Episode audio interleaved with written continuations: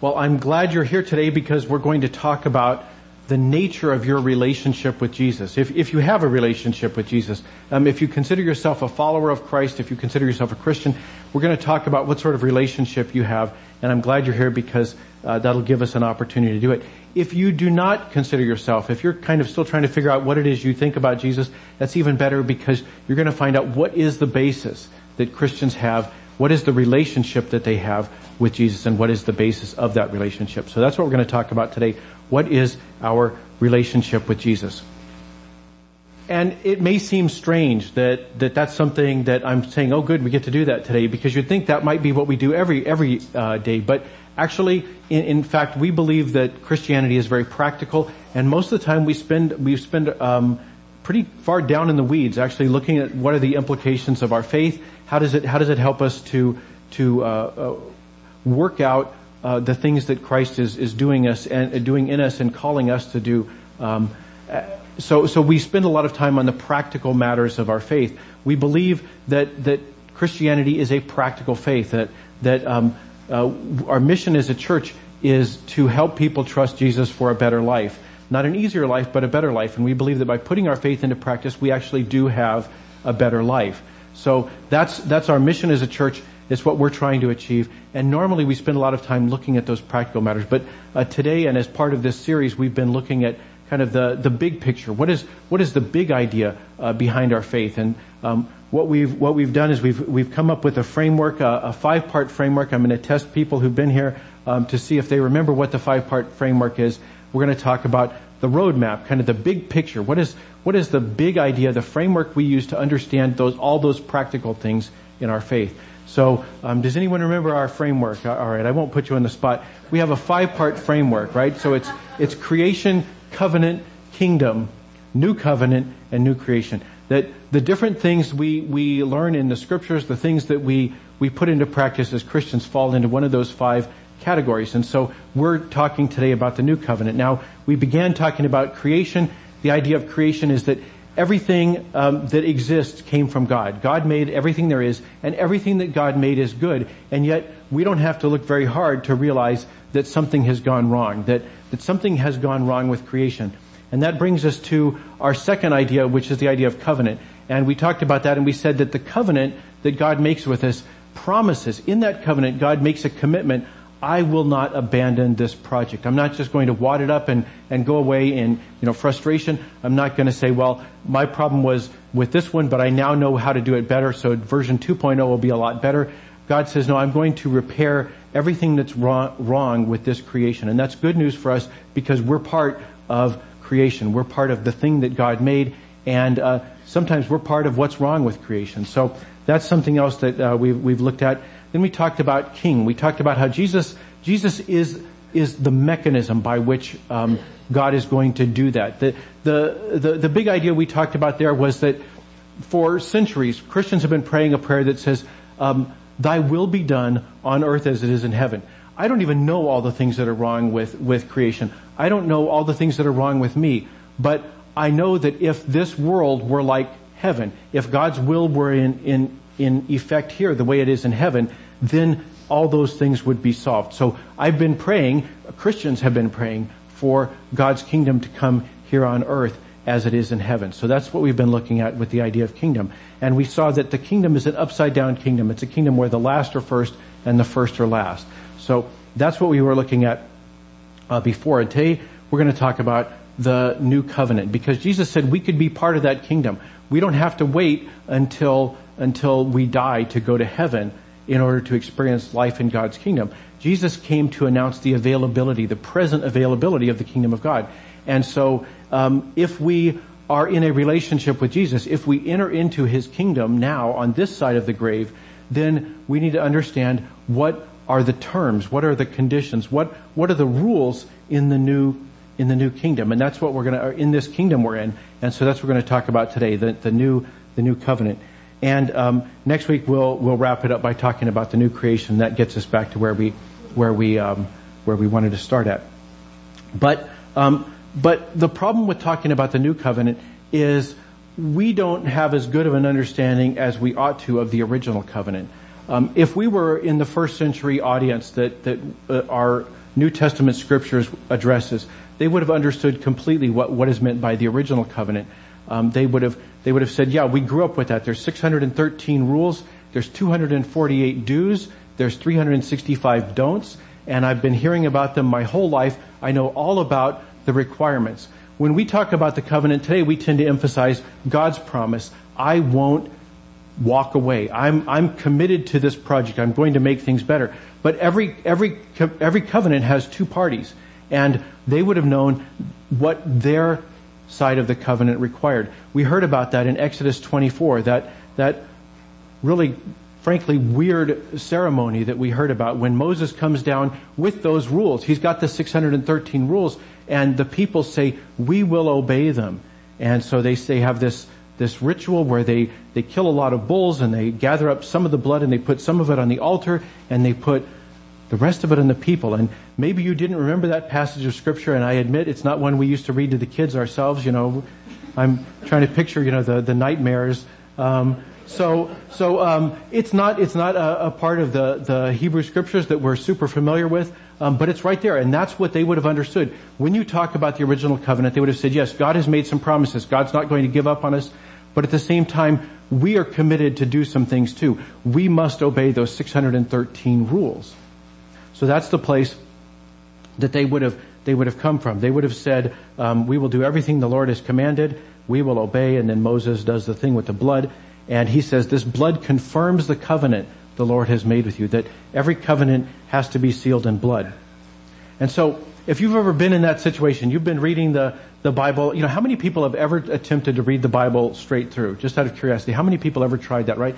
I won't ask how far you got because what most people do is they get somewhere into Exodus. Um, may, maybe they're in Exodus, maybe they're in Leviticus, but at some point they, they come across a rule that says you can't have a tattoo, you can't have a cheeseburger, you can't wear a polycotton blend, you can't have a mule because that would involve breeding a horse with a with a donkey. There's all these rules, and you just kind of go, what am I supposed to make? Uh, that one's particularly, the mule one's pretty interesting because we read later on in the book of Kings that a lot of kings had mules.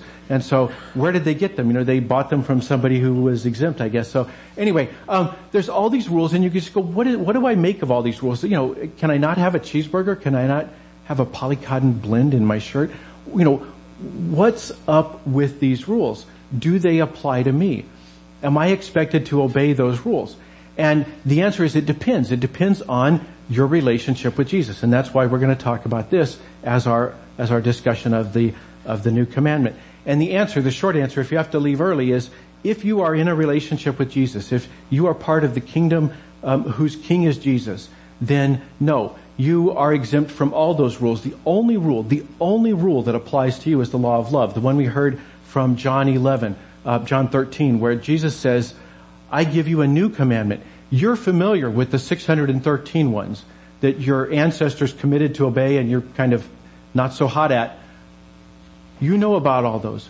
But I give you a new commandment. Love each other just as I have loved you. You love each other. So that's the commandment that Jesus gave in lieu of as, as a new covenant, as part of this new covenant. And that leads us to the question, can he do that? Is Jesus allowed to do that? How, how can Jesus just take this thing? I mean, you know, in my Bible, the new covenant's about an inch, you know, that's like, can you just do that? Does Jesus get to just say, no, don't worry about that? How can Jesus simply say, that doesn't count for you? Does Jesus just overturn the old covenant? Well, as we're going to see in the book of Hebrews, Jesus doesn't overturn the um, old covenant. What Jesus does is he fulfills it. So let's go ahead and take a look at the passage we heard from um, uh, the letter to the Hebrews. It's probably not actually a letter. We don't know who wrote it. We don't know. Um, we don't know the original audience. It's addressed to Hebrews, and the reason is because he does a lot of um, citation of the Hebrew scriptures. But we don't really know the circumstances in the life of the church when it was first written. So it's called a letter. It may be a letter. Um, and in it, he says, he says, um, he's, he's spent the previous eight chapters, uh, seven chapters, telling us how Jesus is a high priest. So he says, Jesus is our high priest. What is a high priest? A high priest is the person who goes into the temple on the holy day and offers a sacrifice. He says that the, the thing that we heard, Moses, the, the business with the blood and the, the bulls and all that, that there was a particular sacrifice that had to be offered once a year, and the person who did that was not just any old priest, not just any old Levite, he was the high priest. And he spent the last seven chapters telling us how Jesus is a better high priest. That Jesus is a superior high priest. He's a one of a kind high priest. And he says Jesus, our high priest, has been given a ministry that is far superior to the old priesthood. For he is the one who mediates for us a far better covenant with God based on better promises. So he says, Jesus is doing something totally new. This is where we get the language of a new covenant. Jesus has changed things for the better. So, so you look at those words. He says, uh, a, a ministry that is far superior to the old priesthood. He is the one who mediates for us a far better covenant based on better promises. How can that be? He says, well, if the first covenant had been faultless, there would have been no need for a second covenant to replace it. What does he mean by that? Was there something wrong with the first covenant? No. But it's like this. If I go to the store, if I go down to, uh, to one of the dealers and I buy a new car and then I take it out on the road and it doesn't fly, that doesn't mean it's a bad car. It just means it's not a good airplane, right? Cars aren't expected to fly, so there's nothing wrong with my car, but it is faultless because when I put down that money, I'm, I'm looking for perfection. I'm looking for the perfect vehicle. I want a car that flies. I want a car that goes underwater. All right. I want, you know, and, you know, never has to be refueled. I have a perfect car in my mind. And, and any car that I've ever bumped into is not that car. So he says, he says, that the first covenant is, is faultless because it's not perfect. That there is a perfect covenant coming down the road later. We're going to come to that. But in the meantime, that first covenant wasn't everything we might have hoped for in a covenant. It's not that it was wrong, it was just incomplete. And he says there would have been no need. Uh, other translations say there would have been no room. There wouldn't have been anything to want if the first covenant had been perfect. But it wasn't perfect. It did its job, but it didn't do everything we might want from a covenant. So he says, he says if the first covenant had been faultless, there would have been no need, no room for a second covenant to replace it.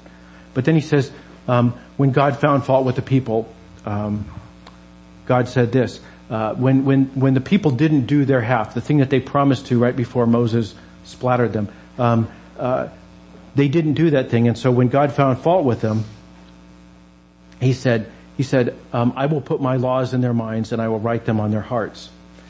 Um, I will, I will take those 613 laws. I will take the import of those 613 laws.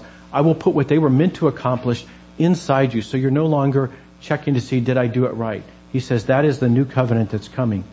And then he concludes saying, when God said, when God speaks of a new covenant, it means he's made the first one obsolete. It is now out of date and will soon disappear. And that is the reason we say there is only one law. You, you, can, you can go ahead and have a tattoo. You can go ahead and have a cheeseburger. Or you cannot. You don't have to do it and you don't have to not do it. You can do what you want because Christians are radically free. You have some freedom in Christ. Now let me, let me make two caveats here because I want to make sure that I'm understood here. So the first caveat is this. This is an announcement. This is not denouncing. This is announcing. This is this is the writer of Hebrews is himself a Christian Jew. So he's in the first century. He's part of that first group of Christians who were Jewish by ancestry. And he is not critiquing Jews. He is announcing to Jews, this is something we've always been looking forward to ever since the time of Jeremiah. We have awaited this day and I am announcing to you that it is here. And I think those of us who don't share Jewish ancestry need to be particularly um, uh, careful about how we communicate that. This is not saying those Jews are wrong. It's saying what the Jews have always hoped for is now available in Christ. So it's not, it's not a denunciation, it is an announcement. So Jesus, Jesus has not got a problem with Jews. So, um, and I think on this side of the Holocaust, we need to particularly be careful about that. The second thing is he says that the covenant is obsolete. The covenant is obsolete. He does not say the uh, Hebrew scriptures are obsolete. Um, uh, in fact, uh, the apostle uh, Paul writes this to Timothy. He says, "All Scripture is inspired by God and is useful to teach us what is true." And when it says something about cheeseburgers or tattoos or polycotton blends or mules, that's useful to know, right? Off the top of my head, I'm not sure how it's useful, but maybe you're in a cheeseburger store. I don't know. Um, it's useful to know, but it is not a requirement. It is no longer the covenant that the people who are in God's kingdom are governed by. So those are two covenants. So the idea here is that Jesus has fulfilled the old covenant. He has not overturned it, he's fulfilled it. How many of you remember these? They were in the news about 10 years ago. Remember CDOs? Collateralized debt obligations? The, the uh, financial crisis of 2007, 2008. There, there were, there was this time, we used to get a, you know, right now I rent, but, but back in the day, we used to have a mortgage and about every six or eight months, we'd get a letter in the mail from some mortgage company, Acme Capital or something like this, and they would tell us they had bought our mortgage. That, that they had purchased it from the previous owner and they were putting it into one of these CDOs or something like that. They were putting it into this bucket of other mortgages, you know, a, you know, $10 million mortgage bucket or whatever. And, and we would get this letter and it'd say, nothing has changed, but we bought your mortgage. That's, that's kind of the way mortgages work here on earth. Nobody, nobody writes this letter and sends us something says, and now you have a higher interest rate or anything like that. That wouldn't, they can't do that. That's not in the terms. But in a way, that's what Jesus did. Jesus bought our mortgage and he sent us a letter that said, those 613 rules, tell you what, don't even worry about those. I'll take care of those. Jesus has bought our mortgage and he's sending us a letter that says, no, this time everything did change. You're not going to pay the same rate. You're not going to have the same obligations you have one obligation, which is to love one another as I have loved you. Now, if you think that's easier, well, give it a try. You know, ask the people around you how well you're doing, right? Because, because maybe your understanding is deficient. Jesus is talking about, uh, um, take the bottom place. Jesus is talking about, uh, uh, washing feet. Jesus is talking about dying on a cross. That's the kind of love he's talking about. He's not saying it's easier, but Lord knows it is certainly simpler. Jesus is saying this is the rule. And everything else in the, in the old covenant is informational. And there's actually a debate, I will, I will admit, there's a debate, uh, theologians have, have argued over whether there is some part, parts of the law that still apply. They talk about things like the, um, uh, thou shalt not kill, uh, thou shalt not, um, uh, commit adultery. And uh, what I would say is I would just roll those in, you know, the, the balance of the argument in, in my reading is I would just roll those into the law of love. If you can figure out a way to murder somebody with love, then, you know, come back to me because I, I don't know how you could possibly do that. But, but, um, but if you can love the law of love, Jesus says, this is the new commandment I give you. Love each other as I have loved you. That's the commandment that he provides to us. So, let me, let me, um, give one more example so you know I, I'm sincere. This is, this is October, which means it's tithing season, right? You're going to hear stewardship sermons at some point. You know that's bound to happen. Tithing's an example of that. Sometimes you go to a church and they say, you know what? The law requirement to tithe to the church was never rescinded. It absolutely was rescinded. Jesus gave us one commandment to love one another. The reason we receive an offering, the offering that I spoke about earlier, the reason we do that is because we know that there's 30,000 people in our community and at least 10,000 of them have no faith commitment of any kind whatsoever. And we believe that like us, their lives would be better if they knew Jesus. And so we give to provide a place where they can hear the good news that God loves them and so that they can be encouraged as they go about living out the, the practical matters of their faith. That's the reason we receive an offering. But don't let somebody tell you you're required to because you're not required to. There is no requirement that you tithe to the church.